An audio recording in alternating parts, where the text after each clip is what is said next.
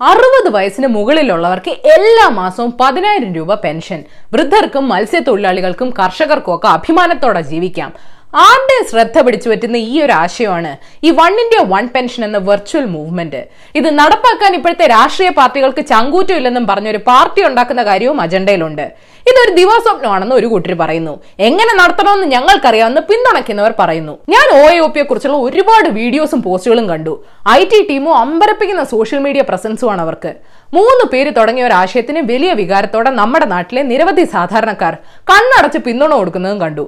രാജ്യത്തെ ഏതൊരു പൗരനും സാമൂഹിക സാമ്പത്തിക തുല്യതയും സോഷ്യൽ സെക്യൂരിറ്റിയും കിട്ടണമെന്നാണ് എല്ലാവരും ആഗ്രഹിക്കുന്നത്.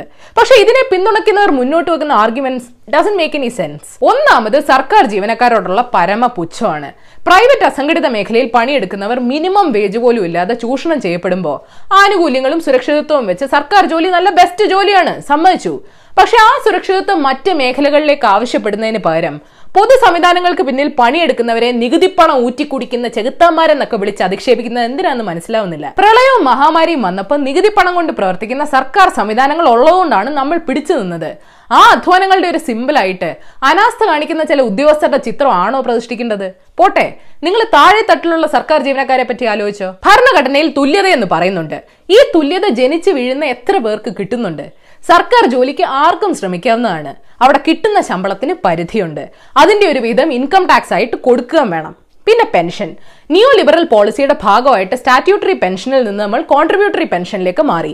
ഈ കോൺട്രിബ്യൂട്ടറി പെൻഷൻ സംവിധാനം എല്ലാ മേഖലകളിലേക്കും വ്യാപിപ്പിക്കാൻ കഴിയുന്ന ഒരു പരിപാടിയാണ്. നമ്മുടെ തൊഴിൽ മേഖലകളിലെ ചൂഷണങ്ങൾ അഡ്രസ്സ് ചെയ്യുന്നതിന് പകരം ആളുകളെ വൈകാരികമായിട്ട് ഇളക്കാനായിട്ട് ഈ അർത്ഥസത്യങ്ങളും അസത്യങ്ങളും ഒക്കെ പറയുന്നത് ശരിയാണോ? ഇപ്പോൾ ഉള്ള സർക്കാർ ക്ഷേമ പദ്ധതികൾ പോലും മര്യാദയ്ക്ക് നടപ്പാക്കുന്നില്ല. ഒരുപാട് ആളുകൾ പദ്ധതികൾക്ക് പുറത്താണ്. സർക്കാരിന് പറ്റുമെങ്കിൽ ഇപ്പോൾ ഉള്ള ക്ഷേമ പെൻഷനുകൾ കൂട്ടുന്ന കാര്യവും ആലോചിക്കണം. നൂറ്റി മുപ്പത്തഞ്ച് കോടി ജനങ്ങളുണ്ട് ഇന്ത്യയിൽ ഇതിൽ എത്ര പേര് ആദായ നികുതി കൊടുക്കുന്നുണ്ട്? പതിനായിരം രൂപ വെച്ച് കൊടുക്കാനുള്ള കപ്പാസിറ്റി ഇല്ലെന്നറിഞ്ഞിട്ടും ഭരണ സംവിധാനത്തെ അട്ടിമറിക്കണം എല്ലാം സ്വകാര്യ മേഖല പോലെ പ്രവർത്തിക്കണമെന്നൊക്കെ ഒ എ ഒ പിയുടെ പേരിൽ ചിലർ ആഹ്വാനം ചെയ്യുന്നത് കാണുമ്പോൾ കുറച്ച് പേടിയുണ്ട്. നാളെ വേറൊരു കൂട്ടർ വൺ ഇന്ത്യ വൺ സാലറി വേണമെന്ന് പറഞ്ഞാൽ ഇന്ത്യയിൽ ഒരാളുടെ ശരാശരി ആയുസ് അറുപത്തൊമ്പത് വയസ്സാണ്. ഈ ഒമ്പത് വർഷത്തേക്ക് പെൻഷൻ ചോദിക്കാതെ ഈ അറുപത് വർഷം എങ്ങനെ നന്നായിട്ട് ജീവിക്കാമെന്ന് ചിന്തിക്കൂ. അറുപത് വയസ്സ് കഴിഞ്ഞ് തുല്യത ആവശ്യപ്പെടാതെ ജനിച്ച് വീഴുമ്പോഴേ തുല്യ അവസരങ്ങളും അവകാശങ്ങളും ആവശ്യപ്പെടൂ. യാഥാർത്ഥ്യ ബോധം ഇല്ലാതെ കൂണുകൾ പോലെ പൊട്ടിമുളയ്ക്കുന്ന പ്രസ്ഥാനങ്ങൾ പലതും ഇന്ത്യയിൽ ഉണ്ടായിട്ടുണ്ട്. അവർക്കൊക്കെ വഴിതെറ്റിയിട്ടുമുണ്ട് ഭ്രൂണഹത്യയും സ്ത്രീകളോടുള്ള വിവേചനവും പോഷകാഹാരക്കുറവും വിദ്യാർത്ഥികളുടെ കൊഴിഞ്ഞുപോക്കും തൊഴിലില്ലായ്മയും ബാലവേലയും ദാരിദ്ര്യവും നികുതി പണം വേസ്റ്റ് ആക്കിക്കൊണ്ടുള്ള അഴിമതിയൊക്കെ അഡ്രസ് ചെയ്യുന്ന ഒരു മൂവ്മെന്റ് അല്ലേ അപ്പൊ നമുക്ക് വേണ്ടത്? ഹൈ ഇതൊക്കെ കഴിഞ്ഞ് വന്നാലേ പെൻഷൻ പ്രായം എത്തുള്ളൂ അപ്പൊ ഏതായാലും നിങ്ങൾ ഇന്നറിയേണ്ട പത്ത് വിശേഷങ്ങൾ ഇതാണ്. നമ്പർ വൺ സംസ്ഥാനത്ത് നിന്ന് നൂറ്റി പതിനെട്ട് പേർക്ക് കോവിഡ് സ്ഥിരീകരിച്ചു. രാജ്യത്ത് പതിമൂവായിരത്തി അഞ്ഞൂറോളം പോസിറ്റീവ് കേസുകളും മുന്നൂറ്റി മുപ്പത്തി ആറ് മരണവും റിപ്പോർട്ട് ചെയ്തു. കോവിഡ് ബാധിതരുടെ എണ്ണം നാല് ലക്ഷത്തിലേക്ക് അടുക്കുന്നു. ഇതിൽ രണ്ട് ലക്ഷത്തോളം പേര് രോഗമുക്തി നേടി. ചെന്നൈ അടക്കം നാല് ജില്ലകളിൽ ഇന്നു മുതൽ സമ്പൂർണ ലോക്ഡൌൺ ആണ്. തമിഴ്നാട്ടിൽ വിദ്യാഭ്യാസ മന്ത്രിക്ക് കൊറോണ വൈറസ് സ്ഥിരീകരിച്ചു. ഡൽഹി ആരോഗ്യമന്ത്രിയുടെ ആരോഗ്യനില ഗുരുതരമായി. One India one COVID test ചെലവ് വേണമെന്ന് കേന്ദ്ര സർക്കാരിനോട് സുപ്രീം കോടതി ആവശ്യപ്പെട്ടു. നമ്പർ ടു ആഗോളതലത്തിൽ കോവിഡ് കേസുകൾ തൊണ്ണൂറ് ലക്ഷത്തോടടുക്കുന്നു മരണം അഞ്ച് ലക്ഷത്തോടടുക്കുന്നു. വൈറസ് ബാധിച്ച ആദ്യത്തെ യൂറോപ്യൻ രാജ്യമായ ഇറ്റലിയിൽ കൊറോണ വൈറസ് ഡിസംബറിലെ എത്തിയിരുന്നുവെന്ന് റിപ്പോർട്ടുണ്ട്. ആദ്യ കേസ് പക്ഷേ ഫെബ്രുവരിയിലാണ് റിപ്പോർട്ട് ചെയ്തത്. പോർച്ചുഗൽ കോർട്ടിക്കോ സ്റ്റെറോയിഡ്സ് ട്രീറ്റ്മെന്റുകൾ ഉപയോഗിച്ചുകൊണ്ടാണോ മരണനിരക്ക് കുറച്ചതെന്ന് ശാസ്ത്രലോകം സംശയിക്കുന്നു. ബീജിംഗിൽ സ്ഥിതി നിയന്ത്രണ വിധേയമായെന്ന് ചൈന അറിയിച്ചു. ഞങ്ങൾ നോക്കിയിരിക്കുന്നുണ്ട് കേട്ടാ. നമ്പർ ത്രീ അംഗൻവാടി ടീച്ചർമാരെ അപമാനിക്കുന്ന പരാമർശങ്ങൾ നടത്തിയതിന് നടൻ ശ്രീനിവാസിനെതിരെ വനിതാ കമ്മീഷൻ കേസെടുത്തു. നിലവാരമില്ലാത്തവർ പഠിപ്പിക്കുന്ന കുട്ടികളും ഭാവിയിൽ നിലവാരമില്ലാത്തവരാകുന്നുവെന്നാണ് ശ്രീനിവാസൻ പറഞ്ഞത്. നിലവാരമില്ലാത്ത സിനിമകൾ മലയാളികളെ കാണിച്ചതിന് കുറ്റബോധം തോന്നുന്നില്ല? അല്ല? നന്നാക്കുമ്പോ നമുക്ക് എല്ലാം നന്നാക്കണ്ടേ നമ്പർ ഫോർ എ ടി എമ്മിൽ നിന്ന് അയ്യായിരം രൂപയ്ക്ക് മുകളിൽ പണം പിൻവലിച്ചാൽ ഫീസ് ഈടാക്കണമെന്ന് ആർ ബി ഐ പറഞ്ഞെന്ന് റിപ്പോർട്ടുണ്ട്. എ ടി എം വഴി ഇങ്ങനെ ഒരുപാട് പണം പിൻവലിക്കുന്നത് നിരുത്സാഹപ്പെടുത്താനത്രേ? കാശ് ഇട്ടാ ചാർജ് എടുത്താ ചാർജ് മിനിമം കാശ് ഇട്ടില്ലെങ്കിൽ ചാർജ് എത്ര കിടപ്പുണ്ടെന്ന് അറിയാൻ ചാർജ് കാർഡിന് ആനുവൽ മെയിന്റനൻസ് ചാർജ് വലി വലി നമ്പർ ഫൈവ് കൊറോണ കാരണം മാറ്റിവെച്ച രാജ്യസഭാ തെരഞ്ഞെടുപ്പുകൾ നടന്നു. മണിപ്പൂരിലെ രാജ്യസഭാ തെരഞ്ഞെടുപ്പിൽ ബി ജെ പി ജയിച്ചു. മൂന്ന് കോൺഗ്രസ് വിമത എം എൽ എമാരെ വോട്ട് ചെയ്യാൻ സ്പീക്കർ അനുവദിച്ചു. ആന്ധ്രാപ്രദേശിൽ നാല് സീറ്റുകളും വൈ എസ് ആർ കോൺഗ്രസ് ജയിച്ചു. മേഘാലയയിൽ നാഷണൽ പീപ്പിൾസ് പാർട്ടി ജയിച്ചു. രാജസ്ഥാനിൽ കോൺഗ്രസും ബി ജെ പിയും ജയിച്ചു. അതിൽ ഒരാൾ നമ്മുടെ കെ സി വേണുഗോപാലാണ്. രാജസ്ഥാനൊക്കെ നമുക്ക് വയനാട് പോലെയാണെന്ന് കോൺഗ്രസ്സുകാർ പറയും. നമ്പർ സിക്സ് റിലയൻസ് ഇൻഡസ്ട്രീസ് കടരഹിത കമ്പനിയായെന്ന് മുകേഷ് അംബാനി അറിയിച്ചു. ജിയോയിലെ നിക്ഷേപവും അവകാശ ഓഹരി വിൽപ്പനയും പെട്രോ റീറ്റെയിൽ ഓഹരി വിൽപ്പനയും വഴി ഒന്ന് പോയിന്റ് ഏഴ് അഞ്ച് ലക്ഷം കോടി കിട്ടിയെന്ന് കമ്പനി പറഞ്ഞു. അഭിനന്ദനങ്ങൾ. എന്ന് വെച്ച് നിങ്ങൾ നിർമ്മലാജിക്ക് വെറുതെ ടെംപ്ടേഷൻ കൊടുക്കരുത്. നമ്പർ സെവൻ കാണാതായ പത്ത് ഇന്ത്യൻ സൈനികരെ ചൈന വിട്ടയച്ചു. സംഘർഷത്തിൽ എഴുപത്തി ആറ് ഇന്ത്യൻ സൈനികർ കൂടെ പരിക്കേറ്റതായിട്ട് റിപ്പോർട്ടുണ്ട്. സംഘർഷം ചർച്ച ചെയ്യാൻ ഇന്ന് സർവകക്ഷി യോഗം വിളിച്ചു. യോഗത്തിലേക്ക് വിളിച്ചില്ലെന്ന് ആർ ജെ ഡിയും ആം ആദ്മി പാർട്ടിയും ആരോപിച്ചു.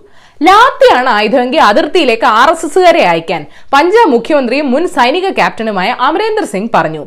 ഞാനൊരു തമാശയ്ക്ക് പറഞ്ഞാന്ന് അവരോട് പറയണേ? നമ്പർ എയ്റ്റ് രണ്ടാമത്തെ പ്രളയ ഫണ്ട് തട്ടിപ്പ് കേസിൽ എഴുപത്തിമൂന്ന് ലക്ഷം രൂപ എവിടെ പോയെന്ന് ആർക്കും അറിയില്ല. കാണാതായ പണം ഞാൻ തിരിച്ചടച്ചെന്ന് മുഖ്യപ്രതി വിഷ്ണു പ്രസാദ് പറയുന്നു. പലരുടെയും ബാങ്ക് അക്കൗണ്ടുകൾ തപ്പിയിട്ടും ഒന്നും കാണാനില്ല. അപ്പൊ മഴവെള്ളത്തിൽ ഒലിച്ചു പോയി കാണും. നമ്പർ നയൻ ഇന്ന് രാഹുൽ ഗാന്ധിയുടെ ബർത്ത്ഡേ ആണ്. അമ്പതാമത്തെ പിറന്നാൾ. കണ്ട പറയില്ല കേട്ടോ.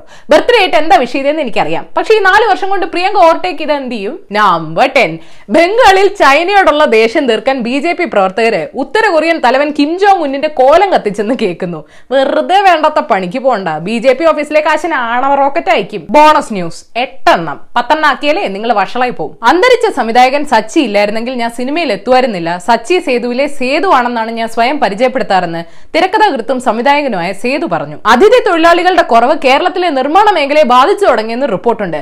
ഗോ കൊറോണ ഗോ വിളിക്കുമ്പോൾ ഓർക്കണമായിരുന്നു. ഇന്ധനവില പതിമൂന്നാം ദിവസവും കൂട്ടി. സൂര്യൻ ഉദിക്കുമ്പോൾ കോഴി കൂണ പോലെ ഞാൻ ഈ വാർത്ത എല്ലാ ദിവസവും പറയണോ? വൈദ്യുതി ബില്ലിൽ മുഖ്യം കുറെ അളവുകൾ പ്രഖ്യാപിച്ചിട്ടുണ്ട്. തൽക്കാലം അത് പോയി നോക്ക്. ചൈനീസ് കമ്പനിയായിട്ടുള്ള നാനൂറ്റി എഴുപത്തൊന്ന് കോടി രൂപയുടെ കരാർ റെയിൽവേ റദ്ദാക്കി. പദ്ധതി നടപ്പാക്കുന്നതിലെ കാലതാമസമാണ് പ്രശ്നമെന്ന് പറയുന്നു. ബഹിഷ്കരണമാണെന്ന് പറയണ്ടേ? അതല്ലേ ഹീറോയിസം? വക്കഫ് ബോർഡിൽ നിയമനങ്ങൾ പി എസ് സിക്ക് വിടരുത്. വിശ്വാസികളെ നിയമിക്കാൻ പറ്റില്ല. ദേവസ്വം റിക്രൂട്ട്മെന്റ് ഏജൻസി പോലൊരെണ്ണം വേണമെന്നാണ് മുസ്ലിം ലീഗിന്റെ ആവശ്യം. ദേവസ്വത്തിൽ കയറിയവർ വിശ്വാസികളാണോ എന്ന് ദേവസ്വത്തിലുള്ളവരോടൊന്ന് അന്വേഷിച്ചേക്കണേ. മടങ്ങി വരുന്ന പ്രവാസികൾക്ക് കോവിഡ് ടെസ്റ്റ് നിർബന്ധമാക്കിയ തീയതിയിൽ സംസ്ഥാന സർക്കാർ ചെറിയ ഇളവ് വരുത്തി. ഇരുപത്തിനാല് വരെ വരുന്നവർക്ക് ടെസ്റ്റ് നിർബന്ധമല്ല. ഇത് ഞങ്ങളുടെ ഉറച്ച തീരുമാനമാണെന്ന് പറഞ്ഞിട്ട് ഇപ്പൊ എന്താ കൊടുത്തേ? ഇന്ന് നമ്മൾ രണ്ട് ഡേ സെലിബ്രേറ്റ് ചെയ്യുന്നുണ്ട്. ഒന്ന് വേൾഡ് സിക്കിൾ സെൽ ഡേ ഓക്സിജന്റെ അപര്യാപ്തത മൂലം രോഗികളുടെ ശരീരത്തിലെ ചുവന്ന രക്താണുക്കൾക്ക് അരിവാളിന്റെ ആകൃതി ആയിരിക്കും രണ്ട് ഇന്ന് സ്റ്റോപ്പ് സൈബർ ബുള്ളിയിങ് ഡേ ആണ്. നമ്മൾ ഓരോരുത്തരും ഓൺലൈൻ അതിർത്തികൾ കടന്ന് ആക്രമിക്കാതിരിക്കാൻ ശ്രദ്ധിക്കണം. മഹാമാരിയുടെ സമയത്ത് ആരോഗ്യത്തെ ഓർത്ത് എൺപത് വയസ്സുള്ള വരവര റാവുവിനെയും സഫൂറ സർക്കാരിനെയും ആശുപത്രിയിലേക്ക് മാറ്റണമെന്ന് അടൂർ ഗോപാലകൃഷ്ണൻ നസറുദ്ദീൻ ഷാ ഷബാന അസ്മി അനുരാഗ് കശ്യപ് കൂടാതെ പതിനഞ്ച് എം പിമാരും മഹാരാഷ്ട്ര മുഖ്യന് കത്തയച്ചു. കത്ത് എഴുതിയവരെ ജയിലിലടക്കാൻ നോക്കണം അപ്പൊ ശരി ഇനി മൺഡേ കാണാൻ രണ്ട് ദിവസം കടന്ന് ഞാൻ ആർമതിക്കും ഏഷ്യവിൽ മലയാളം യൂട്യൂബിൽ സൈഡ് ലിങ്ക് ക്ലിക്ക് ചെയ്ത് സബ്സ്ക്രൈബ് ചെയ്യണം മണി അടിക്കണം രസകരമായ വാർത്തകൾ വായിക്കാൻ ഏഷ്യവിൽ മലയാളം വെബ്സൈറ്റ് സന്ദർശിക്കണം. ഈ വീഡിയോ ഇഷ്ടപ്പെട്ടെങ്കിൽ ലൈക്ക് ചെയ്യണം ഷെയർ ചെയ്യണം കോമന്റ് സെൻസ് നിരക്കുന്ന അഭിപ്രായങ്ങൾ താഴെ അറിയിക്കാം. Third for the day Theodore Roosevelt പറഞ്ഞിട്ടുണ്ട് the first requisite of a good citizen in this republic of ours is that he shall be able and willing to pull his own weight ഒരു ഉത്തമ പൗരന്റെ പ്രഥമ ഉത്തരവാദിത്വം എന്നത് രാജ്യത്തിന്റെ വളർച്ചയ്ക്ക് അവരവരുടെ പങ്ക് വഹിക്കുക എന്നുള്ളതാണ്.